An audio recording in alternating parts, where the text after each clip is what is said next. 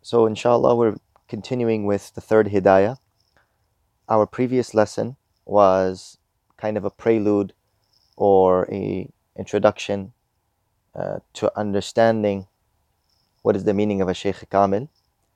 And Shaykh Kamil doesn't mean as just to clarify again, a perfect sheikh, because no human being is perfect, no matter how great a person may reach in their piety, in their taqwa, in their righteousness. In the end of the day, we're all human beings and we are all fallible. This, you know, notion that our mashayikh are infallible, they're incapable of making mistakes, or you know allah forbid having some other type of false aqaid false beliefs like that that the sheikh is you know like an angel or the sheikh is you know uh, something like billah, a prophet right? These are all deviant ideas and these are incorrect notions. And we have to understand that the sheikh is a human being the sheikh makes mistakes and it is not also munafi of wilayat for a sheikh to make a mistake, to fall into sin. This is something that all human beings um, fall into.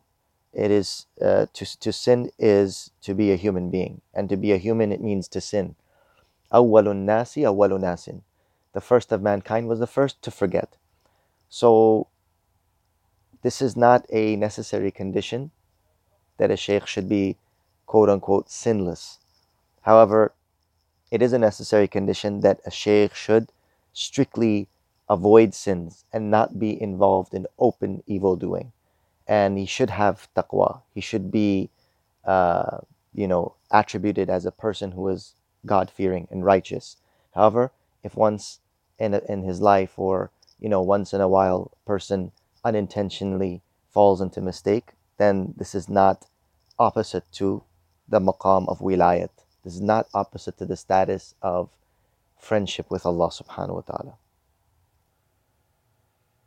Imam al Qushayri mentions a very important point for the student to take into consideration um, when a person is taking any sheikh as his guide. He says, لا ينبغي للمريد أن يعتقد العصمة فيهم. It is not per- permitted it's not appropriate for a murid, a student, to th- think that his sheikh is ma'soom. Right? Allah subhanahu wa ta'ala can make anyone mahfuz. Mahfuz means to be protected, meaning a person continues to guide, uh, you know, to, to guard himself from sins. He asks Allah subhanahu wa ta'ala, Oh Allah, protect me from sins. Oh Allah ta'ala, grant me taqwa. So it's, you know, it's, it's, it's possible that Allah subhanahu wa ta'ala gives this strength and this discipline for the shaykh and for a person who's reached that maqam by the barakah of his taqwa, Allah Ta'ala will protect him and Allah Ta'ala will guide him. ولا يزال عبدي يتقرب إلي بالنوافل حتى أحبه فإذا أحببته كنت سمعه الذي يسمع به that a person continues to draw near to me through um, you know righteous deeds and extra optional prayers and fasts and good deeds until I love him and when I love him I become his eye by which he sees with his hands by which he grasps his feet by which he walks with, meaning he does only that which Allah is pleased with. He does only that which is in the obedience and um, the pleasure of Allah subhanahu wa ta'ala. He is not going to do after that now uh, anything that will displease Allah ta'ala because Allah ta'ala has preserved him. That doesn't this doesn't mean he is not capable of committing sins. He is capable of committing sins. However, he has this divine protection and this uh, you know, guidance, and Allah Ta'ala has uh, granted him, uh, you know, wilaya. And part of wilaya is guardianship, right? Allah Ta'ala guards his Allahu waliyyu alladhina amanu yukhrijuhum min al-dhulumati ila nur Allah Ta'ala takes him out from darknesses into light.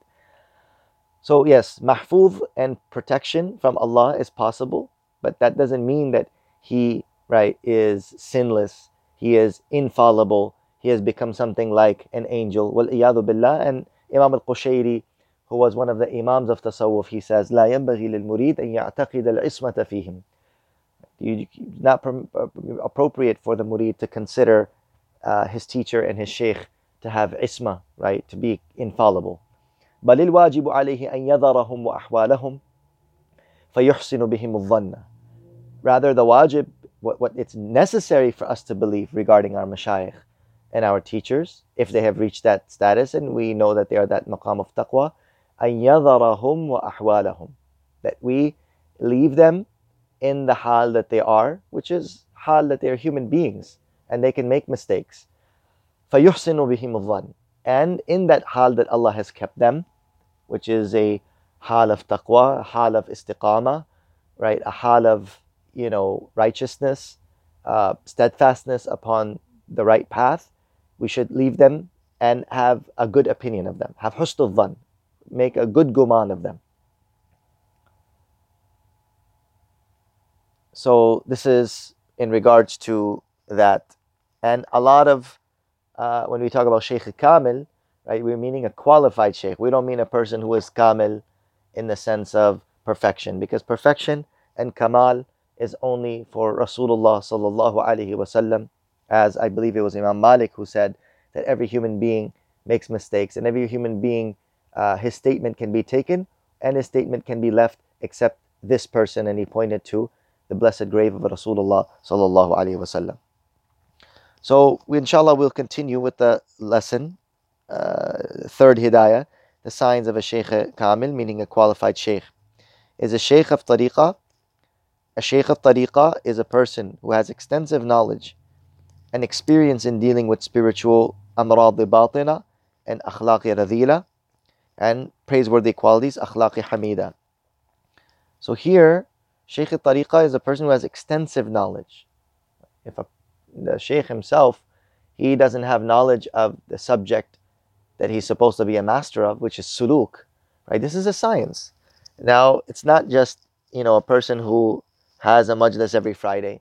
It's not just a person who, uh, you know, wears a special kufi and sat some time in the khanqa. No, but he, as Maulana Thanvi mentions, has to have, he has to be a mahir of the fan, meaning he has to be expert in the field of suluk, meaning he should be able to give fatwa regarding kibr, regarding ujub, regarding ghadab. So if, you know, uh, murid comes and says, you know, Sheikh, I feel, you know, uh, shameful and I feel haya, uh, you know, uh, to do something, then the Sheikh should be able to say, no, feeling haya in this instance is not appropriate. I feel ashamed to ask a question about deen. I feel ashamed to ask a fatwa about, you know, making wudu or, you know, making istinja. I feel ashamed. So the sheikh should be able to know what is the difference between, you know, praiseworthy shame and blameworthy shame. There's a haya which is madhmum, and there's a haya which is, right, mahmud that shame which is praiseworthy, such as a person feels shy to show his body to somebody. This is praiseworthy shame. And a person feels shy of asking a question, or a person feels shy to stand up for the truth. Right? This is blameworthy shame. So if a sheikh does not have extensive knowledge to be able to differentiate between these different levels, then right, this is not a qualified sheikh. So he should be able to have extensive knowledge in regards to spiritual ailments, amrad batina, and evil qualities, akhlaqi radila, and praiseworthy qualities, akhlaqi hamida. In addition, he should be well versed in their khawas and effects, right? Should know what are the different effects of these praiseworthy qualities and evil qualities. Furthermore, he should be able to distinguish between the similarities present in different ailments and attributes, right? He should know each one of these and what is the result of that, right? When a person is constantly, you know, yelling at his parents, a person is constantly fighting, right? It's not just a matter of anger, but it's a matter of pride. It's a matter of, uh, you know, uh, self conceit. So, one, he should know the relationship that, you know, pride is related and connected with anger, right? and uh, you know, uh, and all of these uh, sicknesses have you know root themselves in you know arrogance. So being able to distinguish and being able to know the connections between each one of these, so that he be able he will be able to remedy and prescribe the appropriate you know um, uh, medicine that a person needs for these sicknesses. And the sheikh must have the skilled aptitude for formulating prescriptions and plans that will aid the salik in acquiring the attributes of virtue and in eliminating the attributes of vice. He must also be perceptive towards the increase and decrease of these attributes that occur within the salik. So just like a doctor, right? He should, um, you know, the, uh, uh, um, uh, you know, uh, uh, a patient comes and says, "Doctor, you know, I'm feeling low on my energy." Right? So the doctor will tell him, okay, you should exercise more, you should, you know, take these vitamins, you know, you should, you know, eat this type of food, and then after that, he should see is this increasing or decreasing in the patient. Similarly, a sheikh has to be like a medical doctor. He should be able to have a, he should formulate a prescription and a plan that should aid the salik in acquiring these attributes and he should be able to be perceptive to see okay now this plan that i gave him is it increasing him or decreasing him? And the sheikh must be well versed in the perils of nafs and shaitan. He should know right? The sheikh should be able to recognize that okay you know being in the company uh, in, in, in, in the wrong environment being in, uh, you know around females for, for males to be around females to be in a mixed gathering right these are things that will eventually make a person fall into sin. You should be able to be well versed in that, right? If you see that the sheikh is he's mixing, he's sitting in a you know mixed gathering, you know he's mm, you know very openly just chatting and joking and uh, you know uh, very flirtatious with the opposite gender, saying, "Oh, these are my female murids," you know, these are my no. This is if he's involved in that himself and he's not well versed in these things, uh, then you know he is not a qualified sheikh. He must also be familiar with the intuitive senses and feelings coming from Allah or the angels. He must be able to distinguish between various clairvoyant perceptions of kashf, like when people you know making dhikr and say you know I feel lightheaded or I feel I see light and I see nur, right? The sheikh should be able to differentiate that. Okay, these things. Uh, this is the effect of the dhikr. This is the effect of your you know uh, abundant recitation of Quran so you should, you know, lessen this so that you don't become, you know, overwhelmed and it doesn't cause you any type of physical ailments, right? Try to be balanced and, you know, don't, you know, focus on uh, these seeing lights and seeing visions and this is not the purpose of tasawwuf. So the shaykh should be able to discern that, okay, he's making a lot of dhikr, he's seeing lights or he's seeing visions. Now the shaykh should guide him to, you know, calm him down Otherwise, you know, he becomes a little bit too airy fairy. You know, he starts becoming going on cloud nine. And then what happens is this pride starts creeping in. He starts thinking himself holier than thou. Uh, and you know, so the, the sheikh should keep should be able to discern and distinguish all of these things. Um, thus, it is imperative that the sheikh of tariqah be a person who is proficient in, the, in this knowledge, a mujtahid in this field, and one who possesses a natural affinity towards this matter. So, example of being mujtahid in the field, what that means is we know that the previous mashayikh, they used to say that the usul and the principles of treading the path to Allah is qillatul kalam, qillatul manam, qillatul ta'am, qillatul ikhtilati ma'al anam. To speak less, to eat less, uh, to sleep less, and to mix with the people less. So these four things.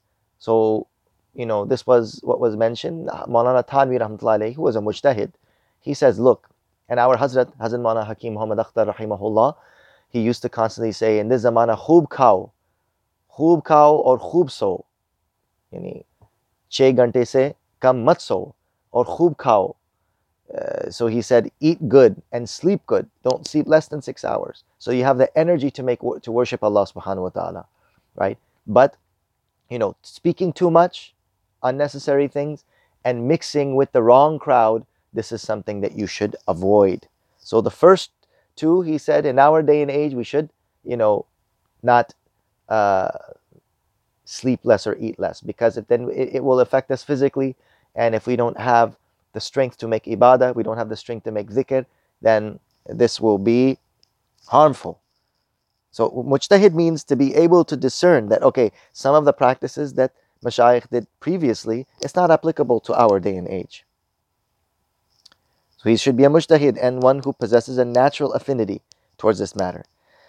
If he has acquired the tariqah through an independent study of books and lectures on tasawwuf, then he will destroy the murid that he is attending to due to his inability to correctly diagnose the various states of the murid. So, here, um, this is a very important point. He shouldn't be a Google sheikh, right? He has khilafat from Google and he sat in the khanqa of Twitter, right?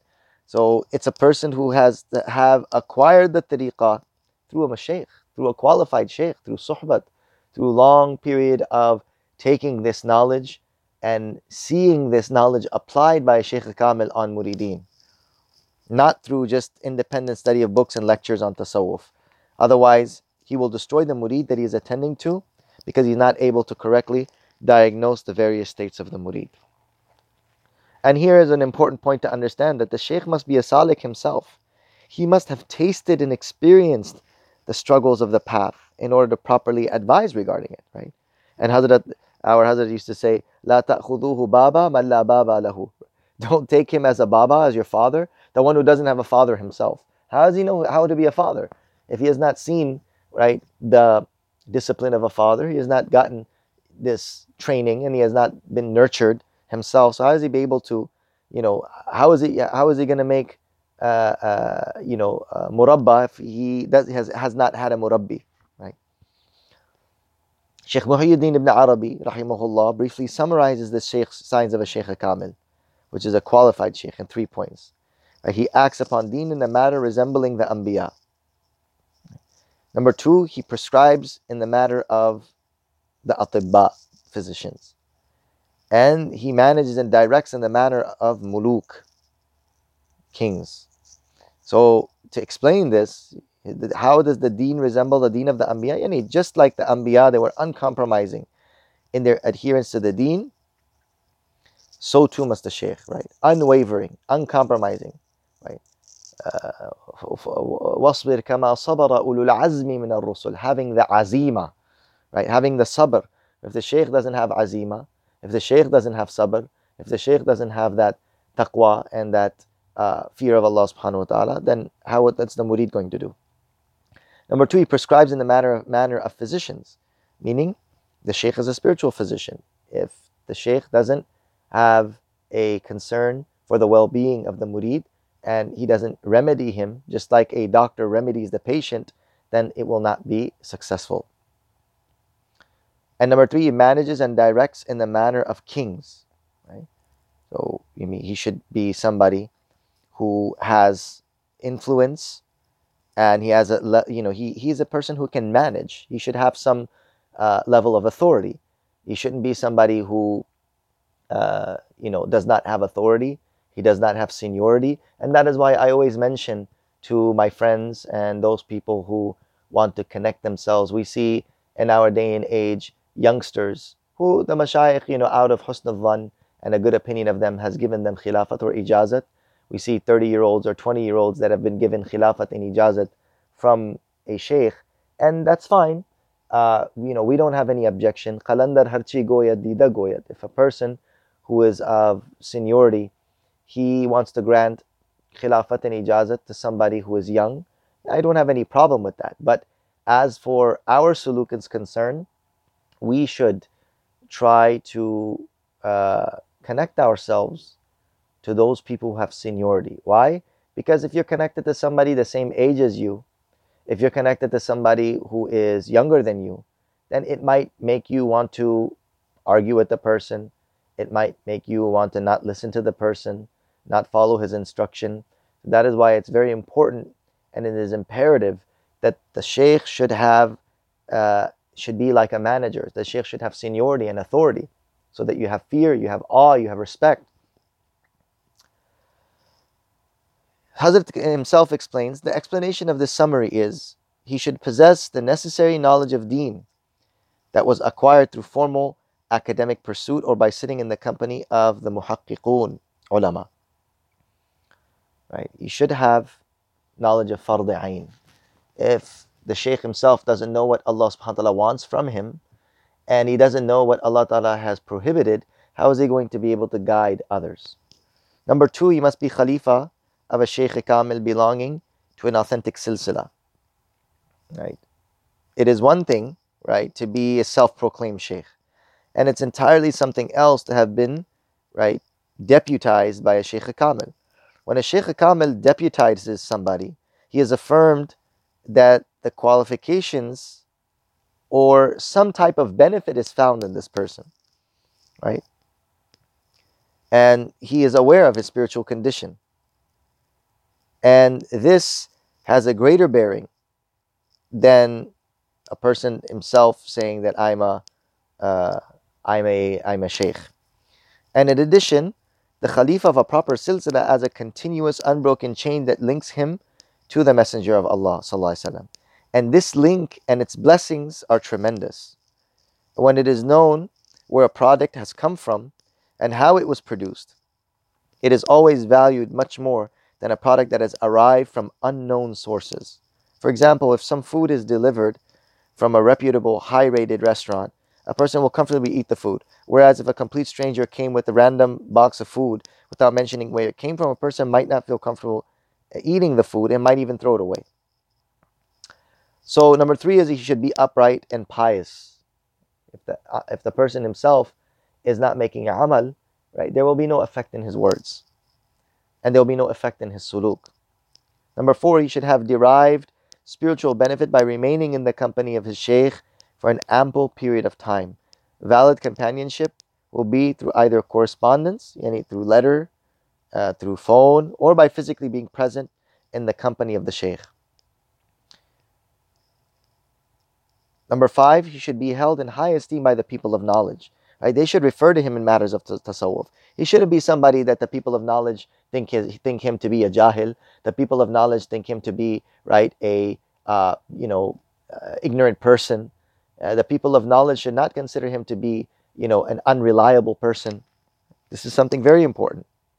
Hazrat used to say, Alhamdulillah, that ulama are bayat to this faqir. Our Hazrat, rahmatullahi, always used to say, Alhamdulillah, that ulama are bayat to this faqir. In other words, if ulama have vouched for him, if ulama have considered him to be reliable, then obviously he must be a person of status, that people of knowledge will obviously weigh him and judge him in accordance with knowledge, accordance with the Quran and the Sunnah.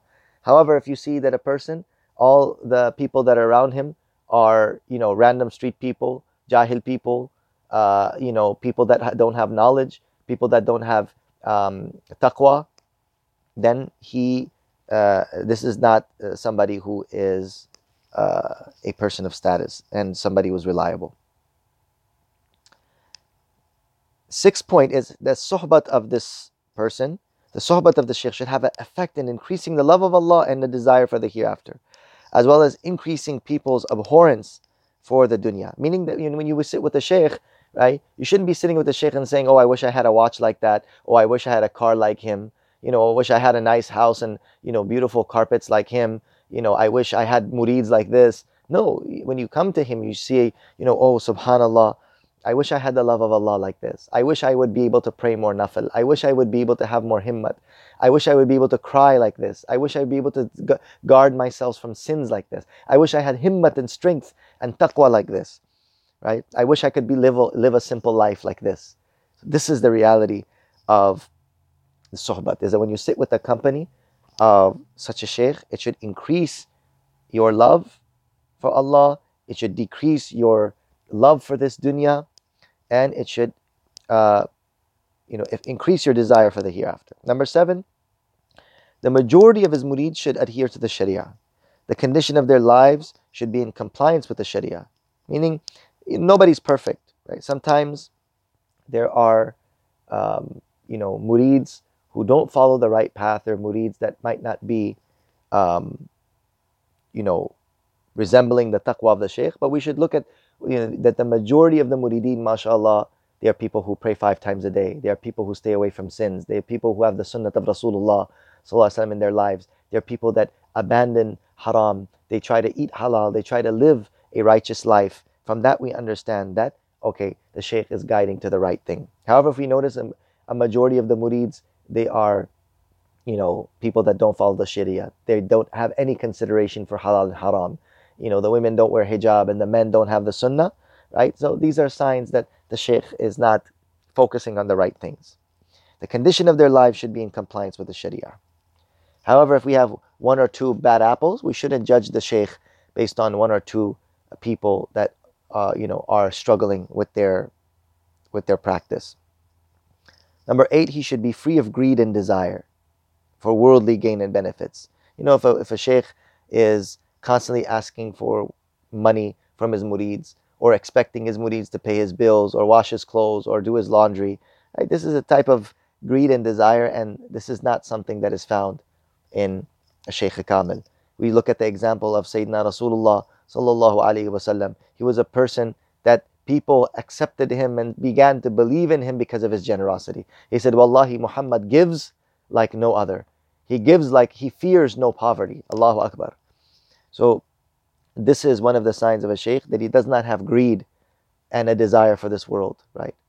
And as the Messenger of Allah sallallahu alaihi wasallam taught, ازهد في الدنيا يحبك الناس وازهد فيما ازهد في الدنيا يحبك الله وازهد فيما عند الناس يحبك الناس that um, ازهد في الدنيا يحبك الله have abstinence of worldly pleasures and Allah will love you and be abstinent of being greedy from what people have and the people will love you number nine you should engage in zikr and ibadah right if he himself is not um, connecting to Allah. He himself hasn't, doesn't have a constant relationship with Allah subhanahu wa ta'ala. Our dhikr and ibadah is our relationship to Allah ta'ala. So if he himself does not have a relationship with Allah, how is he going to connect others to Allah? Number 10, he should not leave his murids free and unchecked. Rather, he should reprimand them when the need arises. He should treat everyone according to their abilities. A person should connect himself to a sheikh to get islah. And the purpose of a sheikh right, is that he makes Islah of his murids. He makes, he rectifies them, he reforms them, he guides them. Shouldn't be that, you know, he sees them, uh, you know, off of the path and then he doesn't encourage them or guide them. Once you have found a sheikh with these qualities, then do not be concerned about whether or not he has demonstrated any miracles. Do not be concerned about whether he knows any mysteries or future events. Do not look to see if he, his du'as are readily accepted nor should you try to evaluate whether he is able to perform any supernatural feats by means of his spiritual strength. These things are not required for a Shaykh Kamil.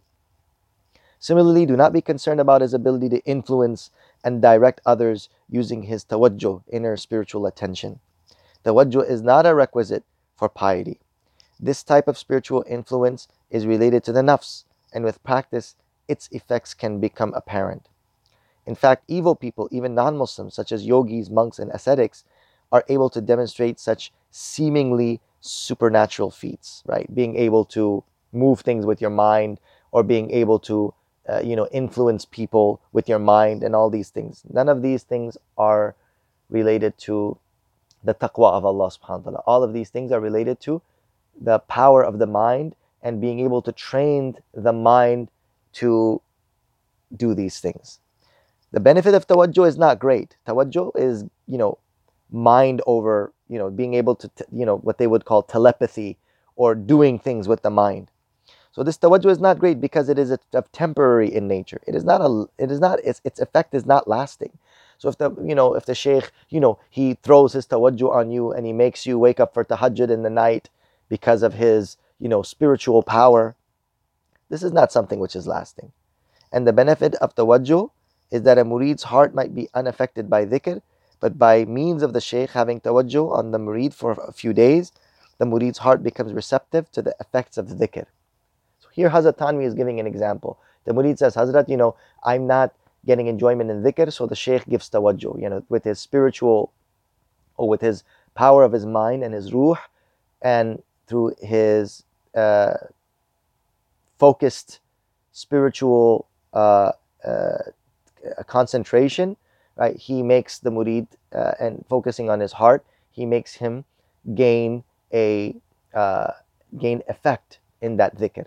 But again, all of these things are what? All of these things are short lived and they are temporary, uh, and the actual uh, purpose is not these things. May Allah Ta'ala give us the tawfiq to understand what has been said and guide us to the right path. Wa akhiru da'wana anil hamdulillahi rabbil alameen.